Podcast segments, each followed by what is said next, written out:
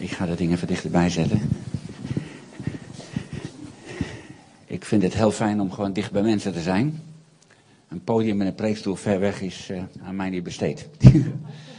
Dankjewel, Christian. Heel fijn om bij jullie te zijn in, in Warnsveld, heet dat hier, hè? Warnsveld. Nieuwe ervaring in mijn leven. Ik ben nog nooit eerder in Warnsveld geweest. Weer een ervaring erbij. Uh, laat hem maar staan. Dat is oké. Heel fijn om bij jullie te zijn. Dank je, Christian en de andere leiders voor de uitnodiging om bij jullie te zijn uh, vanochtend. Ik ben gekomen met een hele lieve vriend, Corné Verwoerd, een van onze, de leiders in onze gemeente omdat ik nog steeds mijn energie wil sparen. Ik zal even iets van vertellen. Hij uh, heeft hij mij gereden en daar ben ik erg blij mee. Het spaart uh, toch een goede drie uur autorijden uit. Dat ik al mijn energie kan bewaren voor de prediking. Ik wil ook de mensen danken die, een aantal van jullie ken ik wel, die de laatste anderhalf jaar vooral voor mij gebeden hebben toen ik in één moment, anderhalf jaar geleden, lichamelijk uitgeschakeld werd. Geen waarschuwing, geen voorafkondiging. Op een zondagochtend ging het goed fout in mijn lichaam. Ik kan me er maar flarden van herinneren en met de ambulance naar het ziekenhuis gebracht. Ik kan me nog herinneren dat we de Heer aanriepen. En mijn zoon toen de ambulance belde. Ik denk dat dat goddelijke orde is. Eerst de Heer aanroepen en dan 112. Dat is goddelijke orde. En uh, naar het ziekenhuis brachten na een paar uur. Ze ontdekten dat ik een massale dubbele longembolie had. En ik denk dat de meesten wel weten wat dat is. En het is de tweede keer dat ik het gehad heb. En vrijwel zeker de derde keer. En ik heb het overleefd. En ik ben er. En ik begin weer een klein beetje terug te komen. En zo zondagochtend spreken, dat begint weer. En uh, ik draai nog geen vol programma, maar erg fijn om vanochtend bij jullie te zijn. Als ik daar ook blijf zitten, dan is het gewoon om energie te sparen. Er is iets heel wonderlijks. Het gaat best wel goed met me, ik kan niet meer zingen. Ik vertrouw de Heer op dat het weer gaat komen, maar ik kan niet meer zingen. Maar ik kan wel in tongen zingen. Wonderlijk, hè? Zachtjes. Toont je hoe belangrijk en hoe bovennatuurlijk dat is. Oké, uh, de mensen die me goed kennen, die weten dat ik van gekkigheid hou. Ik hou van gein, ik hou van lol maken, ik hou van gekke dingen die gebeuren. Ik, ik hou van plezier. Ik heb natuurlijk heel lang in het buitenland mogen dienen. En uh, vooral toen als voorganger in Australië heb je een beetje te maken met de Engelse cultuur. Altijd grapjes maken, altijd lachen, altijd plezier. Ik denk dat het hier bij jullie in deze gemeente geen probleem is. Maar ik vind zoveel gemeentes in Nederland zo ernstig. Zo serieus. Heer, verlos ons. Verlos ons. Er gebeuren in onze kringen heel veel leuke dingen. Ik denk dat een hoop van jullie Gerard de Groot wel kennen. En natuurlijk heel vaak samen. En Gerard die preekt een keer over alle dingen waar het Oude Testament de doodstraf op had staan. Ik weet niet of iemand het nog herinnert. En uh, heel, heel boeiend is dat. En ook wat dat allemaal geestelijk betekent. En toen zei Gerard op een gegeven moment, oh, in het Oude Testament stond ook de doodstraf op zelfmoord. en hij ging gewoon door. Ja, het duurt even voordat ik hem snapte. Hè. Heel wat mensen hoorden die hem, ik hoor dat soort dingen. Nou, dat heeft Gerard geweten, oké. Ik ga jullie vanochtend één kort verhaaltje voorlezen. Ik kreeg van een hele goede bekende uit België. Alle mensen uit België. Het is een beetje politiek georiënteerd, maar ik denk als ik het verteld heb dat het geen enkel probleem is. De oude Mustafa woonde al meer dan 40 jaar in New York.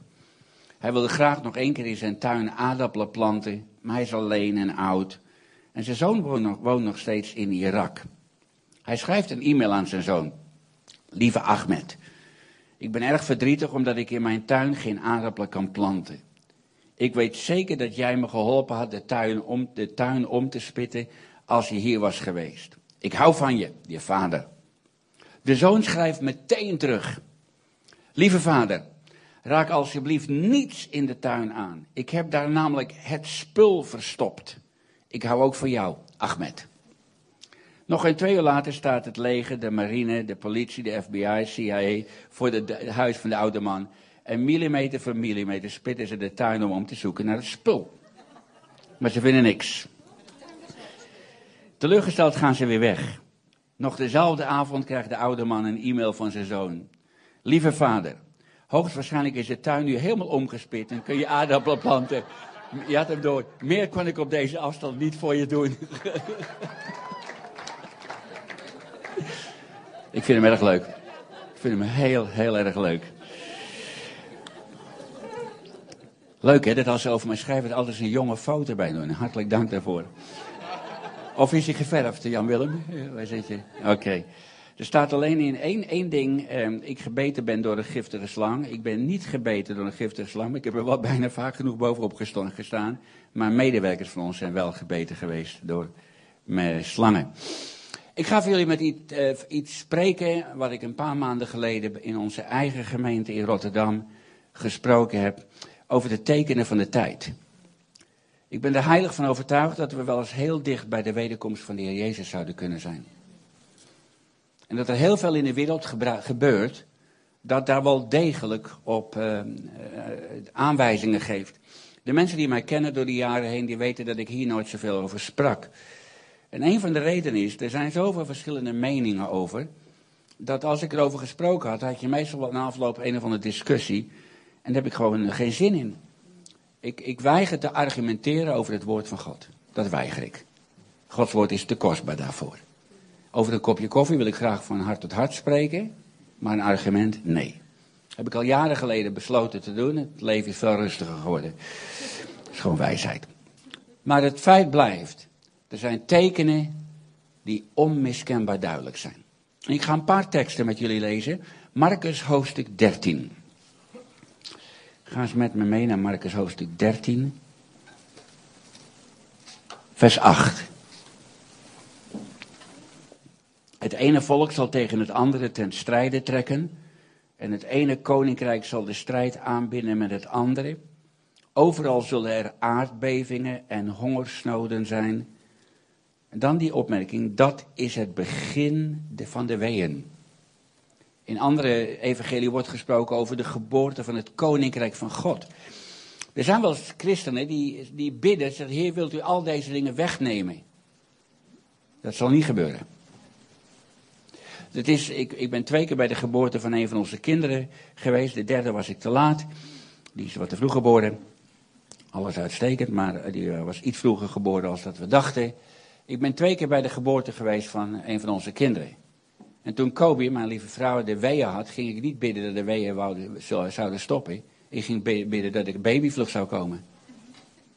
Dus als deze dingen in de wereld gebeuren, ga je niet bidden dat ze gaan stoppen. Want je kunt weeën niet stoppen. Ja, tenzij je geen baby wil. Maar een andere zaak. Bid dat er een goede geboorte gaat komen. En dat is de, het gebed, hè. Uw koninkrijk komen. We gaan niet bidden tegen de weeën, we gaan bidden voor de komst van het koninkrijk. En daar heeft dit mee te maken. Verder in Marcus 13, vers 28 en 29, leer van de vijgenboom deze les. Zo gauw zijn takken uitlopen en in blad schieten, weet je dat de zomer in aantocht is. Zo moeten jullie ook weten, wanneer je die dingen ziet gebeuren, dat het einde nabij is. Een van de laatste woorden van de Bijbel, openbaring 22. De heer Jezus zegt, hij die van deze dingen getuigt, zegt ja. Ik kom spoedig. Amen. Kom Heer Jezus. De Heer gaat terugkomen. In andere Bijbelgedeeltes, ik kan niet alles eh, gaan lezen, zegt de Heer, niemand weet van het uur of van de tijd. Alleen de Vader weet het. Zelfs de Zoon, onze Heer Jezus Christus, weet het niet.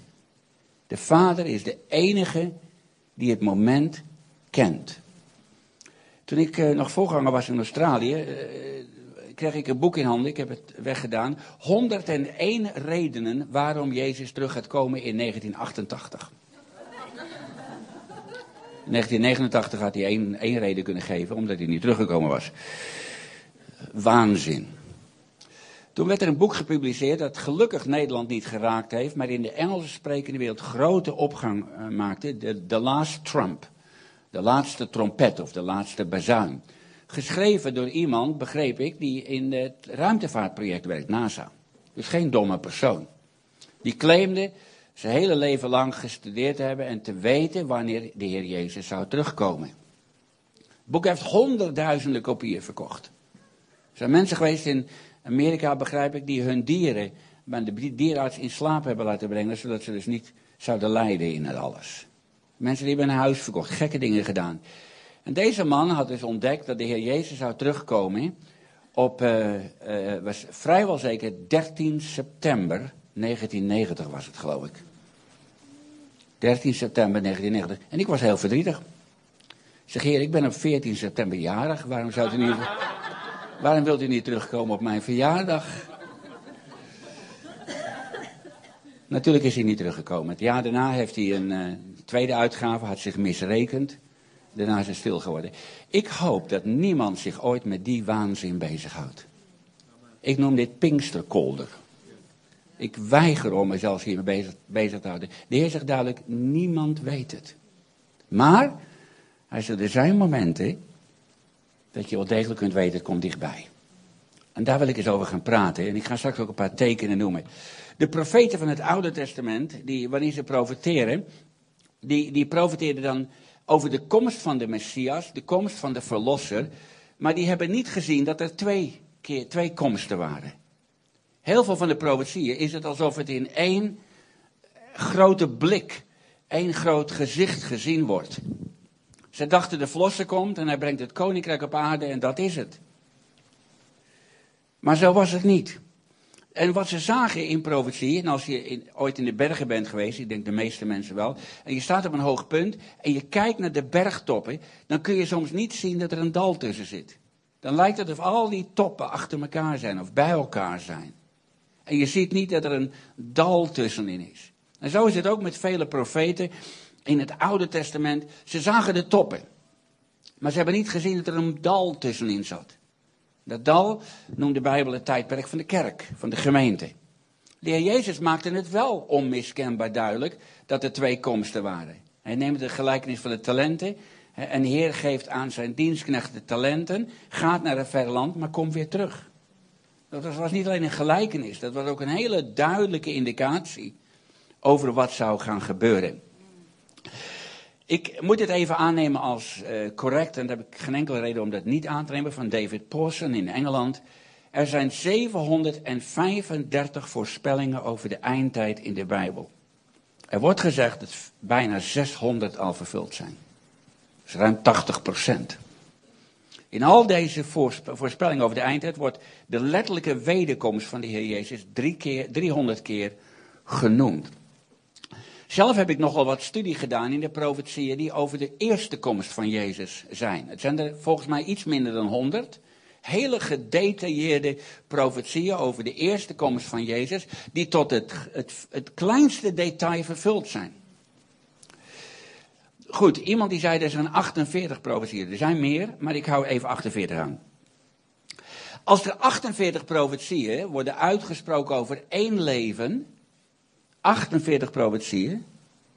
Nee, ik zeg het fout, neem me niet kwalijk. Acht profetieën. Even een voorbeeld. Als er acht profetieën worden uitgesproken over één leven, dan is de kans op toevallige vervulling 1 op de tiende tot de zeventiende. Dat is een 1 met 17 nullen.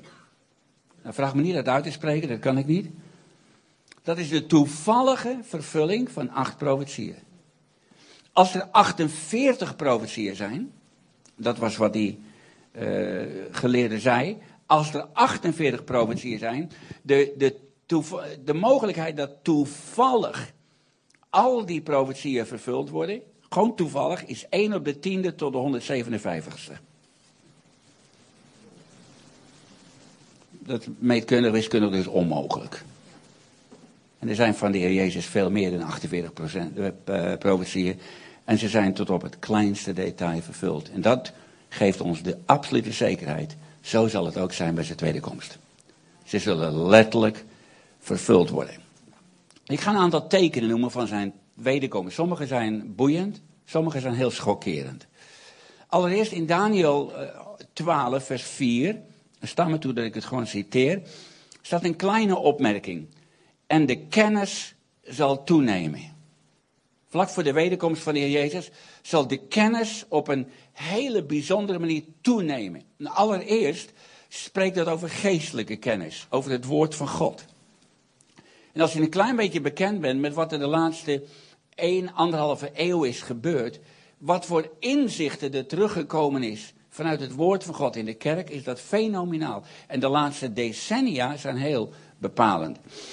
Ik, ik, zeg wel eens, eh, als je een eeuw geleden een christelijke boekenwinkel inliep, wat, wat kon je vinden? Een, een gezangboek, of een psalmboek, of, of een bijbel, of de, de catechismus, en misschien één of twee commentatoren, en dat was het. Moet je tegenwoordig als een christelijke boekenwinkel binnenlopen. We hebben er een in Rotterdam, een, grote. Ongelooflijk. Huisgroepen, rij vol. Discipelschap, twee rijen vol. Wederkomst, drie rijen vol. Allemaal de werking van de Heilige Geest enzovoort. Kennis zal vermeerderen. Maar die profetie spreekt ook dat er een tijd gaat komen dat ook in het natuurlijke kennis vermeerderd zou worden. Er zou een tijd komen, vlak voor de wederkomst van de Heer Jezus, waar kennis op een dramatische manier zou toenemen. Alle wetenschappers zijn het erover eens. Er zijn meer dingen gekomen, meer kennis gekomen in de laatste decennia met de ontwikkelingen dan in de hele geschiedenis daarvoor. Maar een paar jaar geleden is mijn lieve vader overleden. En ik, mijn vader kwam van Urk toen er nog een eiland was. Mijn vader heeft de eerste auto meegemaakt, die heeft het eerste vliegtuig meegemaakt. Die heeft meegemaakt dat er kranen kwamen, water. Die heeft meegemaakt dat er elektriciteit kwam. En vlak voor zijn dood zat hij in een jumbo naar de andere kant van de wereld. Dat is meerdere keren bij ons geweest. En ik weet nog, we zaten naar de film te kijken die op tv over de Titanic. En dat begreep hij niet. Hij kende het verhaal natuurlijk wel. Zei Jan Soet, maar hoe kan het nou? Die, die boot hebben ze toch niet gefilmd? Dat, en dat beweegt allemaal. Hoe kan dat nou? Toen zei ik, pa, ze kunnen een foto nemen van, van die boot en per computer kunnen ze het allemaal bewegend maken. En toen zei mijn vader iets wat mij heel erg getroffen heeft. Hoe weet ik dan wat echt is en wat niet echt is? En dat is de wereld waarin onze kinderen opgroeien, de virtuele wereld. Wat is echt? Het is onvoorstelbaar. Als ik denk, hè, we zijn hier naartoe gekomen, Corné, zo met, met een tomtommetje. En dat zeg je precies, uw bestemming gevonden. Een klein apparaatje, auto, blijf maar tegen je kletsen. De enige vrouw, die, ik heb er ook eentje, de enige vrouw die ik het zwijgen op kan leggen. Ja. Kennis zal vermeerderen. Onmiskenbaar. 50 jaar geleden, computers nooit van gehoord. Er is trouwens een voorspelling geweest van, ik geloof de directeur van IBM, die ruim 50 jaar geleden gezegd heeft, ik zie geen enkele toekomst voor de computer, mensen zullen die nooit in hun huis hebben. Amen. Sommige mensen zeggen dat ook, amen. Want die hopen dat ze er niet waren, maar goed, ze zijn er wel. Kennis zal verminderen. De volgende is veel serieuzer. Openbaring 9, vers 20 en 21 spreekt over de samenleving in de eindtijd. En dan zegt het, evenmin braken ze met hun leven van moord en toverij, van ontucht en diefstal. Er zou dus een tijd op aarde komen dat moord gewoon zou zijn. En helaas is dat het geworden. Ik ga één feit noemen. En ik weet dat dit schokkerend is. En als mensen, vrouwen dit meegemaakt hebben, ik ga iets zeggen over abortus. Is het nooit een aanklacht tegen de persoon. Want als je hier zit, betekent dat je berouw gehad hebt. Dat je vrijwel zeker je bekeerd hebt. En dat de Heer het vergeven heeft. Een heel andere zaak. De laatste cijfers heb ik niet, maar in 2005 zijn er 32.982 geregistreerde abortussen geweest in Nederland. Bijna 33.000. Niemand ligt er wakker van, ik ook niet. 33.000 kinderen zijn vermoord. Je mag er niks van zeggen, want dat is tegen de wet. Het is een feit geworden. In een land als Amerika, wat veel groter is, is dit ongeveer anderhalf miljoen per jaar. Ik heb wel eens gedacht, de meest onveilige plek van een kind is, voor een kind is de baarmoeder. Klinkt misschien heel stom als ik het zeg, maar... 33.000 kinderen zijn gedood. Toen vorig jaar in het regeringsgebouw in Den Haag ratten gevonden werden, ze een rattenplaag hadden, ik weet niet of iemand er nog herinnert, als een rattenplaag, was er heel veel te doen, ook door de Partij voor de Dieren, dat deze ratten niet gedood mochten worden. Die moesten op een diervriendelijke manier verwijderd worden uit het regeringsgebouw in Den Haag, want we mochten ratten niet doden. En toen dacht ik, hoe krankzinnig gek zijn wij in het Westen geworden. Kinderen mag je doden, daar mag je niks van zeggen, en ratten moeten diervriendelijk verwijderd worden. Op de Veluwe hebben ze te veel wilde varkens. Grote debatten en argumenten. Je mag er niks van zeggen, want die moeten beschermd worden. Maar kinderen mag je vermoorden. Wij denken dat we geciviliseerd zijn. Lieve mensen, dat zijn we al lang niet meer. De westerse samenleving is al lang niet meer geciviliseerd. Die is heel barbaars en primitief geworden. Ik, ik lig er ook niet wakker van als je erover nadenkt. We praten over de holocaust met de dood van de Joden. Dat is een schaduw. Dat, dat wordt bleek vergeleken bij de abortuskwestie. Neem nou China erbij met abortus en zo. Miljoenen kinderen worden per jaar vermoord. Wereldwijd. En de Heer zegt, er zal een tijd komen dat moord normaal zal zijn. Ze bekeren zich niet van hun moorden. Dit is nog nooit eerder gebeurd in de geschiedenis van de mensen. Gewoon, in, sommige oorlogen zijn natuurlijk veel mensen omgekomen. Maar dat er zo gemoord werd en waar mensen zich niet van bekeren. We zeggen allemaal vreselijk. De Eerste Wereldoorlog vreselijk. Tweede Wereldoorlog vreselijk. Alle andere oorlogen vreselijk. Hier praten we niet meer over. Het zegt ook dat ze zich niet bekeerden van hun toverij. En het woord toverij is een heel boeiend woord in het Grieks. En dat herken je meteen een goed woord. Het is pharmakeia. Daar hebben wij het woord farmaceutisch van. De apotheek, drugs. Er zou een tijd komen dat farmakeia, drugs, een wereldwijd oncontroleerbaar, uh, oncontroleerbaar uh, probleem zou worden. En de mensen zouden het heel normaal vinden. Ze bekeerden zich er niet van. Drugs is wereldwijd een probleem. Ze kunnen het misschien beperken, ze kunnen het enigszins remmen, maar niemand kan het meer stoppen. Ze zouden zich niet bekeren van hun ontucht, hun seksuele onreine. Daar kom ik straks op terecht. En ik zeg niet, ik, ik wil het met grote zorg en voorzichtigheid zeggen. AIDS heeft toch voor een groot deel zijn oorsprong daarin. En je krijgt bijna de indruk dat mensen boos worden op de regering omdat ze te weinig geld investeren in het bestrijden van aids. Maar er wordt geen enkele aandacht gegeven aan wat bij vele mensen de oorzaak van de aids is. En als er een land is dat er wel aandacht aan geeft, Oeganda, wordt voor gek verklaard. Wordt om gelachen. Die bestrijden de oorzaak. Het zou allemaal normaal worden. En als je dat werkelijk in het dagelijks leven merk je het niet. Maar als je erover nadenkt, denk je mensen, dit is gebeurd rondom ons heen. Men zou zich niet bekeren van diefstal. Je moet kijken hoe duur de verzekeringen zijn geworden. Vanwege de diefstal. Oplichterij. Het is, het is een massaal groot probleem. Ik wilde op een zondag, althans mijn zoon wilde op een zondagmiddag de auto wegrijden bij ons parkeerterrein. Die hoorde een krassend geluid, ze hadden mijn rechterwiel gestolen. Ze hadden met drie wielen op de motor. Daar hebben we vrij vlug daar wel een oplossing voor kunnen vinden. Ook de, ook de moeren van mijn reservewiel waren weg. Dus ja, nou, maar goed, we hebben binnen anderhalf uur dat allemaal kunnen. Maar gewoon de diefstal. Ik woon zelf in een appartementtoren met een klein parkeerterreintje. Bijna per week ligt er ergens wel glas. Omdat er weer ingebroken is. is maar, maar klein vergeleken bij sommige andere dingen. Men bekeerde zich niet van hun diefstal. Oké, een derde punt.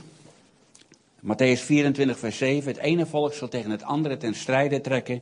En het ene koninkrijk tegen het andere. Er zullen hongersnoden uitbreken en de aarde zal beven. Nou, hongersnood horen we heel veel van.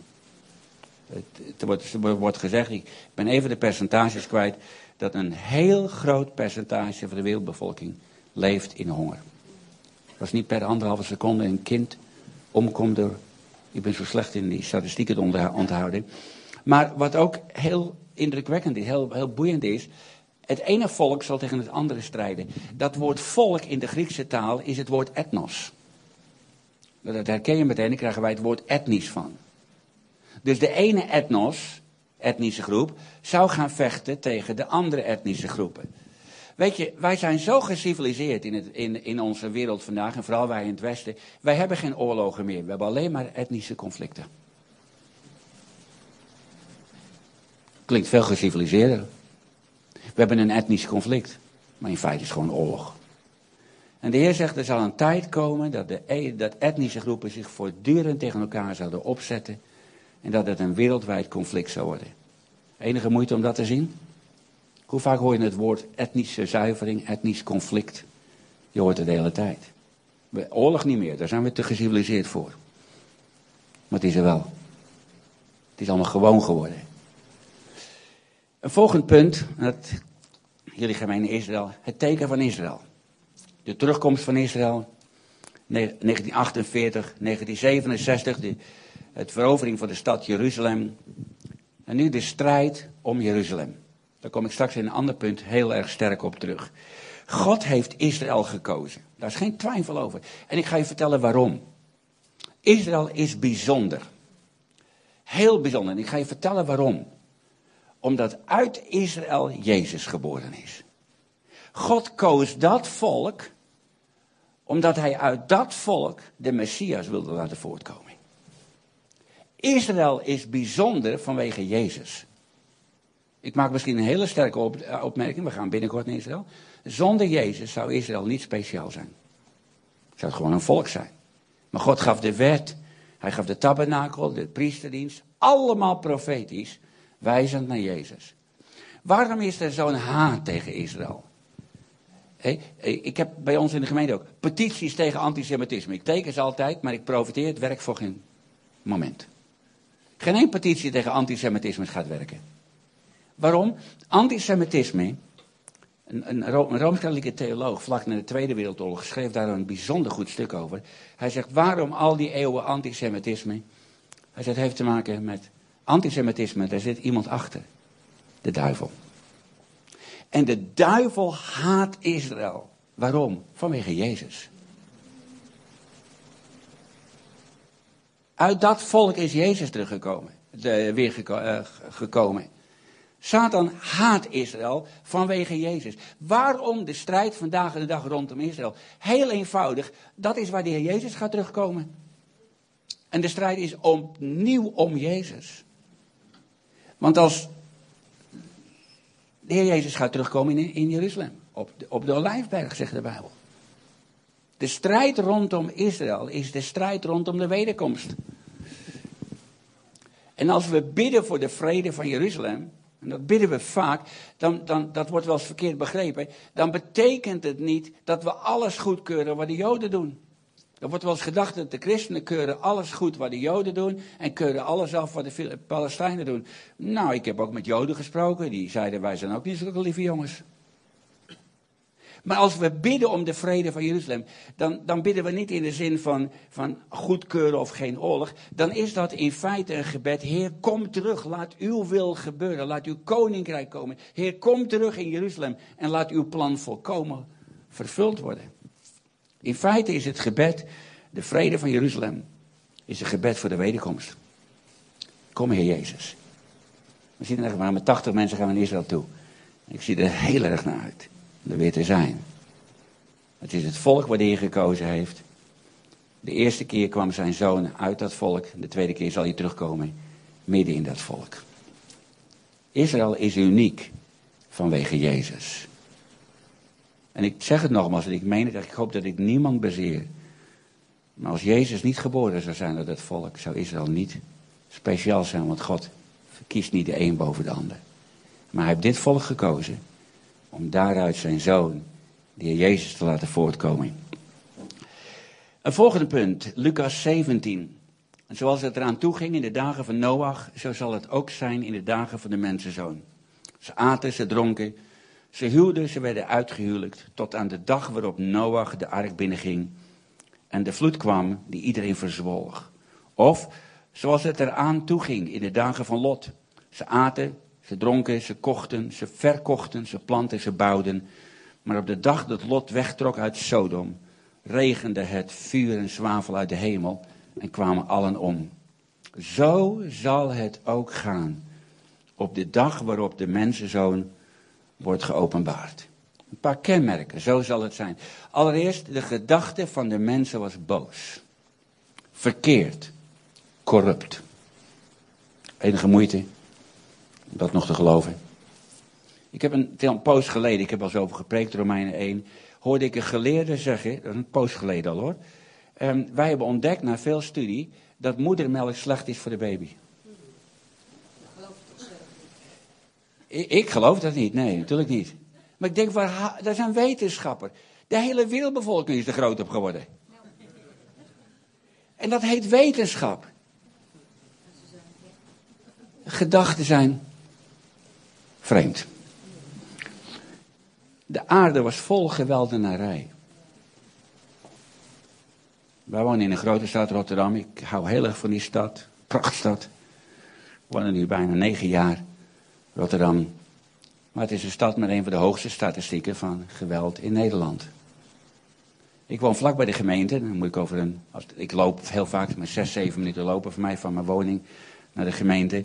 En op maandagavond hebben we een speciale trainingsavond. En dan heb ik mijn Bijbel. En dat had ik allereerst deed ik heel vaak in mijn computertasje. Had ik mijn Bijbel in en paste mooie A4'tjes in en mijn aantekeningen. En op een avond liep ik weer terug in het donker, zo langs de singel. En opeens drie jongens achter me. Nee, ah, ah. En opeens zegt een van die jongens, en liepen vlak achter, meneer, mooi tasje heeft u daar in uw hand. Was een computertasje. Ik denk, oh, die denken dat er een computer in zit. En nog even, ik krijg een tik op mijn hoofd in computer, een tasje weg. Toen keer ik me om, ik denk dat de Heer echt wijs gaat. Ja, dat is een heel mooi tasje, daar zit de Bijbel in Gods woord. Zal ik hem voorlezen aan jullie? En weg waren ze. maar ik heb mijn computertasje nooit meer gebruikt. En een keer kwam ik vlak bij onze woontoren. Corné weet wat dat is. En daar zaten een paar uh, jonge mensen, stukken vier, vijf. En opeens komt er een jongen naar me toe lopen. Daar vlak, als je naar onze toren toe loopt. Hij zei, meneer, kijk eens. En ik keek en dat was de foto van een naakte griet. Vindt u dat mooi? En opeens besefte ik, dat is vrijwel zeker het meisje dat daar op de bank zit. Een prostitueetje. En ik denk, als ik zeg, nee, dat vind ik niet mooi, heb ik problemen. En ik vroeg even, heer, wat, wat, wat moet ik doen? Want ik voelde gewoon, er zat spanning. Er was iets wat daar gebeurde. En toen heb ik geantwoord dit. Ik zeg, weet je wat ik mooi vind? Ze zegt, ja meneer, wat vindt u daar mooi? Zeg, weet je wat ik mooi vind? Zeg mijn eigen vrouw, goedenavond. Ja, goed zo. Geweld zijn maar twee kleine voorvallen. Maar dat is de buurt waarin we wonen. Er zijn in de tijd dat ik er woon vier mensen gedoodgeschoten. Hè, criminele afrekeningen. Maar een fantastische buurt om te wonen. De aarde is vol geweld. Moet ik daar nog iets meer over zeggen? Ik zou mijn vrouw niet s'avonds laat in Rotterdam over de straat laten lopen alleen. Geen haar op mijn hoofd die erover denkt. Ik ken maar één plaats in de wereld waar ik het wel zou doen. Dat is Singapore. Daar zou ik mijn koop wel alleen durven laten lopen s'avonds, ja. Maar dat is een andere reden. De aarde was vol, vol geweldenarij. Het was seksueel pervers. In de tijd van Noach, in de tijd van Lot. Er was een enorme seksuele perversiteit. Ik denk niet dat ik daarover hoef uit te wijden. Nu komt er iets, en ik wil ook dat met grote zorg zeggen. Er was een agressieve en opgedrongen homoseksualiteit. Als je het verhaal van uh, Sodom en Gomorra neemt. En daarmee wijs ik geen vinger naar mensen die homoseksueel zijn. Want de Bijbel zegt heel duidelijk, ik zeg niet, het is goed, dat hoor je mij niet zeggen. Maar de Bijbel zegt mij duidelijk, ik moet elk mens met respect en liefde behandelen. Want God heeft die mens lief. Dus ik, ik heb het niet tegen individuele mensen. Maar er zou een tijd komen, zegt de Heer, zoals in Sodom, dat, dat homoseksualiteit op een agressieve manier aan je opgedrongen wordt. De ChristenUnie krijgt binnenkort een groot probleem. Maar die moeten hun stelling met betrekking tot homoseksualiteit bekendmaken. En dat kon wel eens leiden tot grote problemen. Want je mag het niet weigeren. Het wordt je opgedrongen. Je moet het accepteren. Als in de hele westerse wereld is dat zo. En de Heer zegt, die tijd gaat komen. Die tijd gaat komen. Materialisme. Ik hoef het niet over uit te wijden. Brutale infiltratie vanuit Satans Rijk. Volgende punt, 2 Timotheus hoofdstuk 3. In de laatste dagen zullen zware tijden komen. Zullen zwaar zijn. En dan zegt het, het gezin zal kapot gaan. Het huwelijk zal niks meer betekenen. Het zal alles leiden tot anarchie. Met alle gevolgen van dien. Gezinnen die kapot gaan, is nummer één probleem. Dirk Prins, die ik persoonlijk heel goed gekend heb, die zei ruim twintig jaar voordat hij overleed, het grootste uh, reden waarom de westerse samenleving kapot gaat, is omdat de man niet langer zijn plaatsje neemt en niet langer de man en de vader is in het gezin. Hij stelt daarbij niet de man boven de vrouw, dat deed hij niet. Vlak voordat hij stierf zijn we nog bij hem geweest. En toen zei hij, na twintig jaar heb ik geen enkele reden om die opmerking te veranderen. Er was iemand bij ons in de gemeente die zei, we moeten meer aandacht geven aan de vrouwen. Ik zei, nou, ik denk dat we het best doen. Bij onze vrouw op het podium is geen enkel probleem. Ik zeg, ik zou meer aandacht willen geven aan alle mannen. Aan hun vaderschap. Daar heb ik veel meer problemen mee. We hebben nogal wat mensen in de gemeente van niet-Nederlandse afkomst. En geweldig, een heel multiculturele gemeente. Heerlijk, ik geniet ervan. Maar als ik zie hoe in sommige van die culturen dit, dit is, ik zou een aantal mannen graag onder handen willen nemen. Huwelijken kapot. Het huwelijksverbond zou niks meer betekenen. De Heer zegt die tijden gaan komen. Nummer 8, eh, nummer 7. Er zal een tijd komen dat de mens verheerlijk zal worden, boven God. Um, openbaring schrijft meerdere keren over het getal 666. Het merkteken van het beest. Daar heb ik allerlei speculaties over gehoord, mensen boeken over geschreven. De barcode zou 666 zijn. En de laatste 3,5 jaar zou het beginnen van de geschiedenis. Nou, de barcode is meer, lang, meer dan 3,5 jaar oud. De bankkaarten, persoonlijke eh, identiteitskaarten zou het merkteken van het beest zijn. Ik weet nog in Australië, daar was een hele mooie bankkaart. Een heel mooie computer, er waren drie B's in elkaar, bank, bank, bank. Was het in drie kleuren. Dat was ook heel mooi gedaan eigenlijk. Die zei, zie je drie zessen, dat is het. Een hele bekende prediker, heb ik erover gehoord. Drie zessen, jongens, dit is het teken van de antichrist. Jaren daarna was ik samen met een conferentie en betaalde met zijn bankkaart. Die had zijn lering ook veranderd. Het getal 666 is helemaal niet zo moeilijk. Op welke dag werd de mens geschapen? De zesde dag. Zes in de Bijbel is het getal van de mens. Als de Bijbel heel uniek iets noemt van zes, bijna altijd betekent het de mens. Het getal van volmaaktheid is zeven. Het getal van een nieuw begin is acht. Dat is ook een hele hoop getallen noemen. Het getal van de mens is zes. Wat is het getal van God in de Bijbel? Drie. Vader, Zoon en Heilige Geest. Drie is het getal van God. Oké, houd het even in gedachten. Wat was de allereerste misleiding die Satan ooit aan de mens voorlegde? Wees God ongehoorzaam en je zult zijn als God. Dat was de allereerste misleiding. Wees God ongehoorzaam en je zult zijn als God. Drie, het getal van God. Zes, het getal van de mens. Zes, zes, zes. De mens stelt zich boven God. Ik heb geen God nodig om mij te vertellen wat ik moet doen. Ik bepaal mijn eigen leven wel. Als ik in Rotterdam rondloop, dan zie ik in de geest heel veel mensen met 666 op hun voorhoofd. Dat het een letterlijk iets kan worden, acht ik niet uitgesloten. Maar het getal 666 is de mens maakt zichzelf God. De mens heeft God niet langer nodig. We laten God ons niet vertellen wat we moeten doen, dat doen we zelf wel.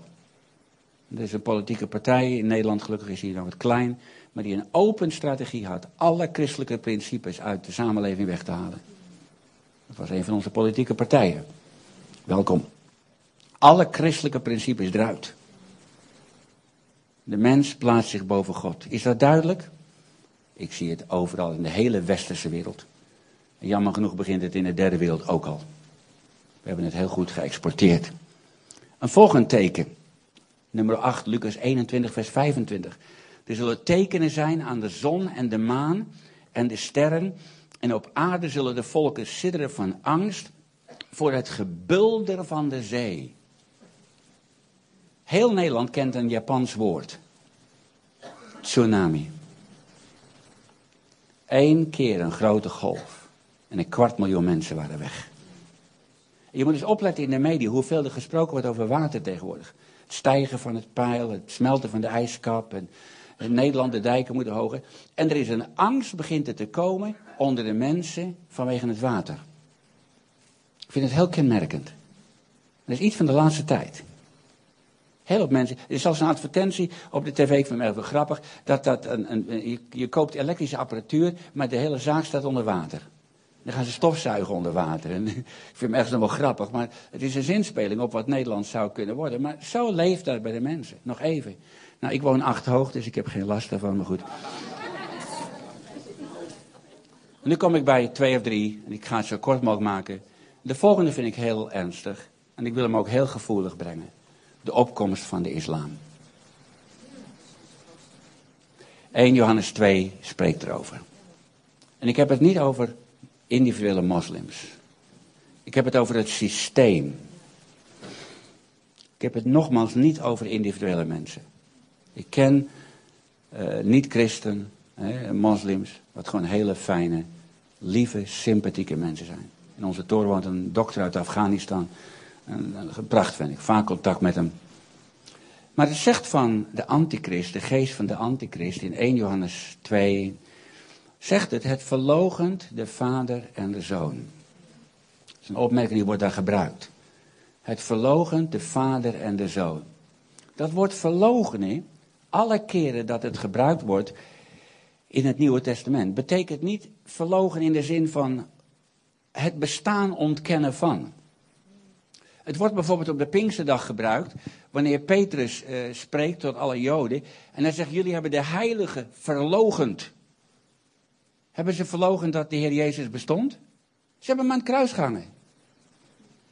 Ze hebben niet zijn bestaan ver dat kon dus niet. Hij was daar. Maar ze hebben verlogend wie hij was. De Zoon van God. De Messias. Degene die God zond. Dat hebben ze verlogend. Ze hebben niet de persoon Jezus verlogend. Zij zijn zijn op aarde hebben ze niet verlogend. Dat, dat, dat. Ze hebben hem gekruisigd. Maar ze hebben verlogend wie hij was. En dat is het woord wat ook hier gebruikt wordt. Dat een kenmerk van de geest van de antichrist zou zijn dat het de vader en de zoon zou verlogenen. Het zou verlogenen dat God een vader is en het zou verlogenen dat God een zoon heeft. Zo kun je het ook interpreteren. Heel makkelijk zelfs. Een moslim zal zijn leven verliezen voor het punt. God heeft geen zoon. Allah heeft geen zoon. Is dit de uiteindelijke antichrist? Ik, ik durf dat niet met 100% zekerheid te zeggen, maar de islam is een teken van de tijd. Ik vind het nogal onmiskenbaar duidelijk. Je moet eens kijken in de media, afgelopen week helemaal. De islam is bijna elke dag aan bod. Twintig jaar geleden hoorde je er niet van. En er is een angst in de wereld voor wat ze willen doen. Een hoop van die uitdrukkingen zijn ook uit, uit proporties getrokken, dat weet ik wel. Ik vind ook de berichtgeving in Nederland vaak heel verward. En soms denk ik wel eens mensen, waar je wat meer kennis had van de islam. Niet dat ik er zoveel kennis van heb, maar meer dan sommige mensen op de tv. Ik ben heel veel in islamitische landen geweest. En het land waar ik mijn hart verloren heb is Afghanistan. Meerdere keren geweest. Ik ben geen deskundige, maar ik denk dat ik een klein beetje weet waar ik over spreek. Eén uh, vandaag heeft zo'n panel, hè? daar ben ik ook lid van. Dat was heel leuk om te doen. 32.000 mensen mogen hun mening geven. Afgelopen week heb ik weer gezegd, wat denkt u over de islam? En over de hele situatie in Nederland. Mocht je dan je eigen verhaaltje kort neerzetten.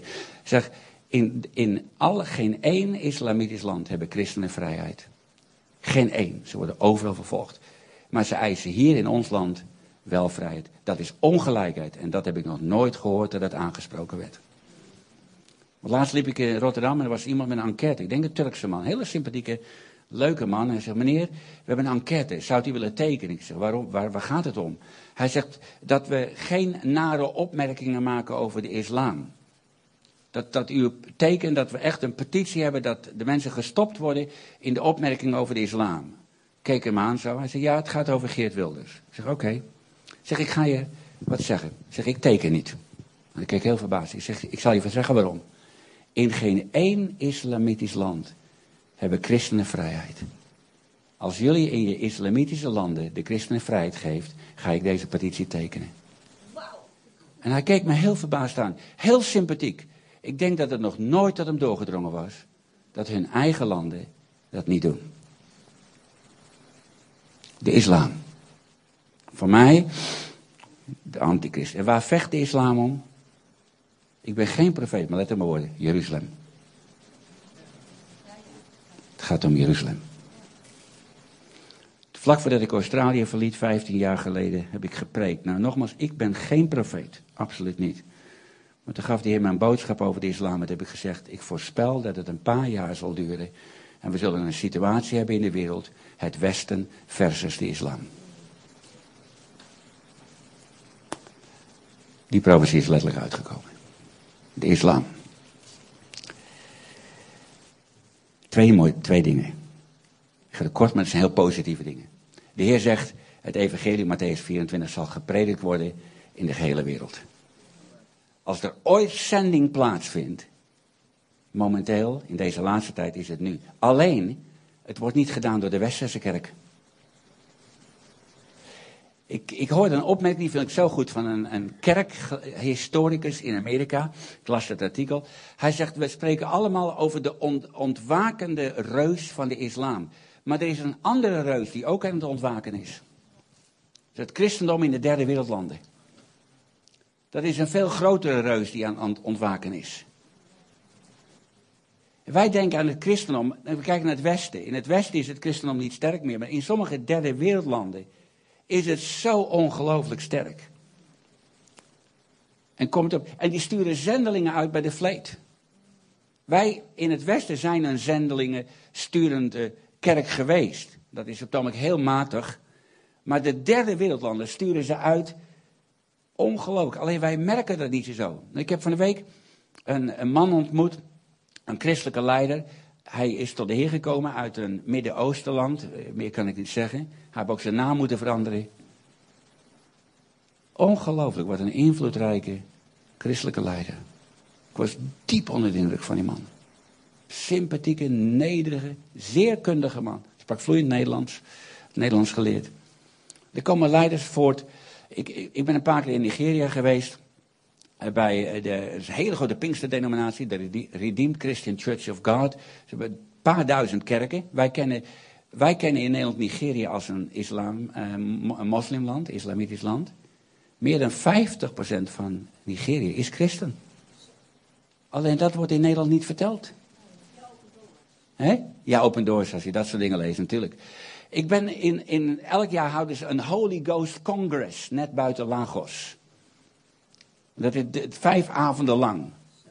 Een Holy Ghost, ook overdag.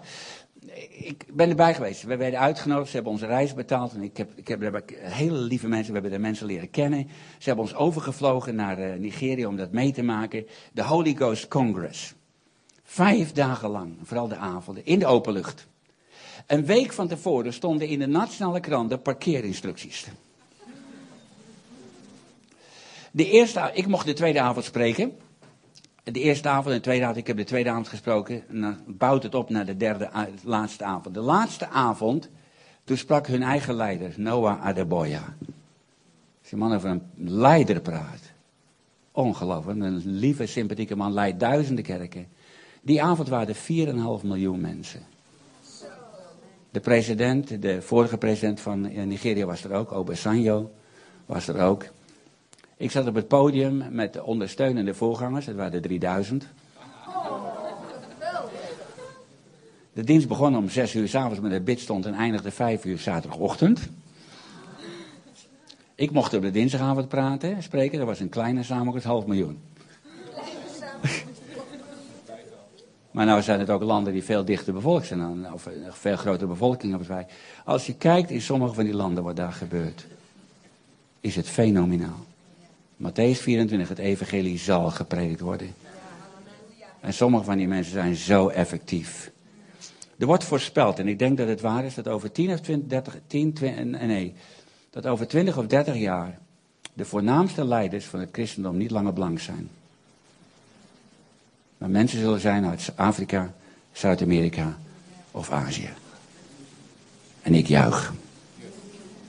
Ik juich. Het christendom zal er ook anders uitzien. Het zal veel meer een andere cultuur krijgen. De boodschap verandert niet. Maar ze een andere cultuur hebben. Het evangelie wordt gepredikt als laatste en dan ga ik heel vlug stoppen. De Bijbel belooft dat in de laatste dagen de Heilige Geest uitgestort zal worden. Er zijn meer uitstortingen van de Heilige Geest geweest in de laatste eeuw. En vooral in de laatste decennia dan in de hele kerkgeschiedenis. Dat is een onmiskenbaar feit. Opwekking, een opwekking, een opwekking. Ik heb zelf een, een, is een klein land in de Stille Zuidzee, dat heet de Solomon-eilanden. Het is een Britse kolonie geweest. En op een hele wonderlijke manier ben ik daartoe vanuit Papua-Nieuw-Guinea terechtgekomen. Voor twee maanden. Maar een klein land, 200.000 mensen, een groepje eilanden, maar het is wel nu een onafhankelijk land. een heel lang verhaal, een heel bijzonder verhaal. En ik heb daar met enkele anderen het begin meegemaakt van een opwekking. Waarin duizenden mensen tot de Heer kwamen en duizenden mensen vervuld werden met de Heilige Geest. Ik heb aan het begin daarvan gestaan, ik heb het gezien. Samenkomsten waar de geest Gods binnenkwam als een wind. Mensen vielen, mensen in tongen spraken, mensen, demonen uitgingen. Mensen hadden moeite met Toronto. Dit was ver voor Toronto. Ver voor Toronto. Onbeschrijfelijk. Wat een indruk dat op mij gemaakt heeft. Mensen die ze dagenlang bekeerden. Die kwamen gewoon twee dagen lang niet op hun werk opdagen. Die waren bezig zich te bekeren. Morgen bel je op en zegt, sorry de Bettel. Uh, of nou ja, nou, ja, jij bent een christen. Uh, uh, een of andere dame belt de baas. Sorry baas, de, mijn man kan niet komen, hij is nog niet klaar met zijn bekering. Dat gebeurde. Toen na bijna twee maanden ben ik het land uitgezet.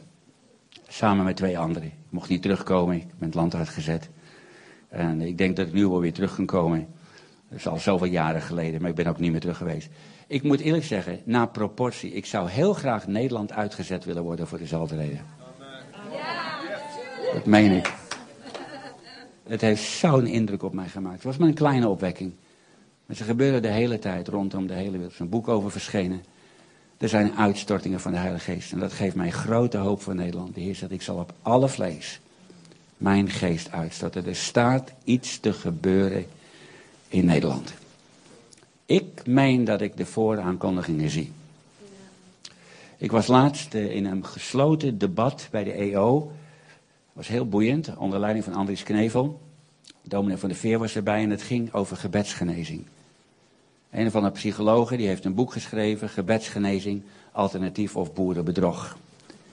Dat is een uh, psycholoog van de VU. Het boek heeft zo'n dus, uh, beweging teweeggebracht en de vrouw, Janneke Vlot, die genezen werd onder de bediening van Jan Zaalse. We hadden een paar weken geleden haar verhaal bij ons in de gemeente.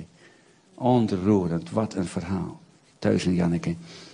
Op de tv heb ze, ik heb het gezien, het tv-programma, zegt ze, is puur psychologisch. Het heeft niks met de wonden te maken. Op tv, daar is zo'n storm om geweest. Ongelooflijk. En toen had de EO besloten een debat te houden met kerkelijke leiders. En ik mocht erbij zijn met nog iemand namens Pinksteren. Heel boeiend. Was besloten met allemaal PKN-mensen en theologen.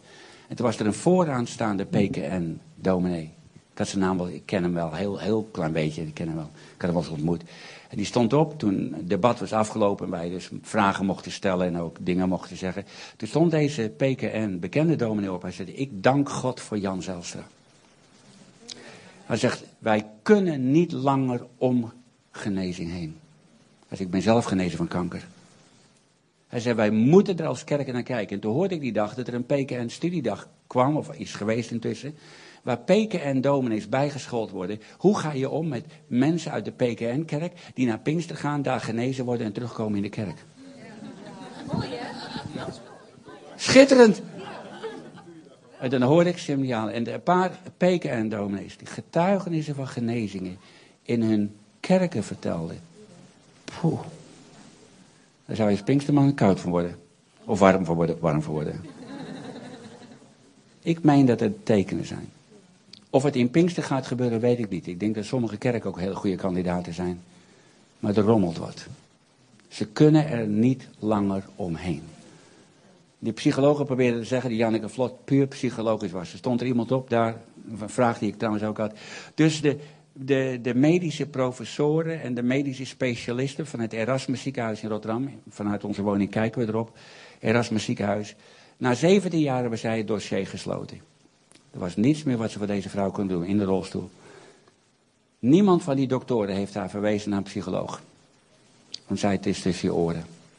Ze hebben gezegd, medisch kunnen we niets meer doen. En u durft te beweren, in één opmerking, dat het een psychologische in, uh, ja, bedenksel is, een psychologisch. Dus u, u, maakt er al die doktoren mee belachelijk. U meent het beter te weten. Toen stond ze even vol, met een mond vol en kon ze even niet antwoorden. Ik had zin om te applaudisseren, maar dat was natuurlijk ook niet sympathiek. Niemand kon eromheen. Genezing. De traditionele kerken kunnen er niet meer omheen. En ze zijn het aan het onderzoeken. Ik meen dat ik signalen oppik in Nederland van een keerpunt. En voordat de Heer weer komt, gaan we iets meemaken. En ik ben er heel gelukkig mee. Zullen we gewoon een moment samen gaan bidden? Ik merk dat mijn stem een beetje aan het einde is. Ik heb gisterochtend namelijk ook gesproken. is niet heel, heel af en toe doe ik het weer twee dagen achter elkaar. Ik hoop niet dat iemand me kwalijk neemt, maar het eist heel veel van me. Lieve vader, dank u voor de belofte dat de Heer Jezus gaat terugkomen. En samen willen we uitroepen en zeggen, kom Heer Jezus. Kom Heer Jezus. Kom en laat uw koninkrijk komen. Laat uw koninkrijk komen. En de dag gaat komen dat er uitgejubeld zal worden in de, in de hemel. Alle koninkrijken van de wereld zijn geworden het koninkrijk van de, Heer Jezus. Dank u wel, Heer. Heer, we bidden voor de vrede van Jeruzalem. En wanneer we bidden voor de vrede van de Jeruzalem, Heer, dan bidden we dat uw plan, uw wil vervuld zal worden. Heer, dat, dat, dat alle voorbereidingen, ook de harten van de Joden en de Palestijnen, dermate wordt, Heer, dat ze zullen zeggen, gezegend is Hij, die komt in de naam van de Heer. En uw voeten zullen staan op de berg Olijfberg. En Heer, u zult heersen vanuit Jeruzalem over de hele aarde. Dank u daarvoor. Vader, samen willen wij geloof uitspreken voor Nederland. Als u belooft, ik zal mijn geest uitstorten op alle vlees. Op alle vlees. Heer, dat houdt ook Nederland in. Heer, als dat niet zou gebeuren, zou die profetie niet waar zijn.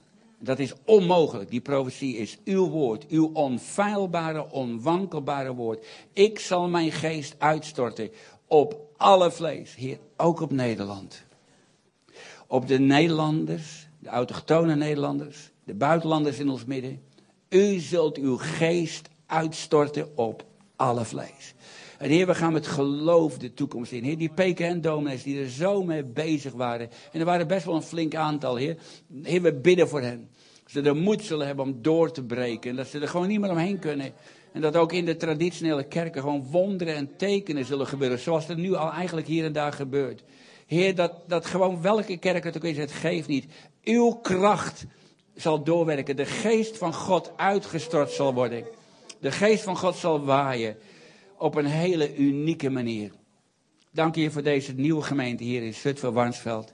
Dank je voor wat hier gebeurt. Dank je voor, Heer, zoals ook uh, Christian zei, Heer, dat deze gemeente op, op de voeten zal staan. En Heer, dat deze gemeente werkelijk iets zal betekenen voor de, voor de omgeving.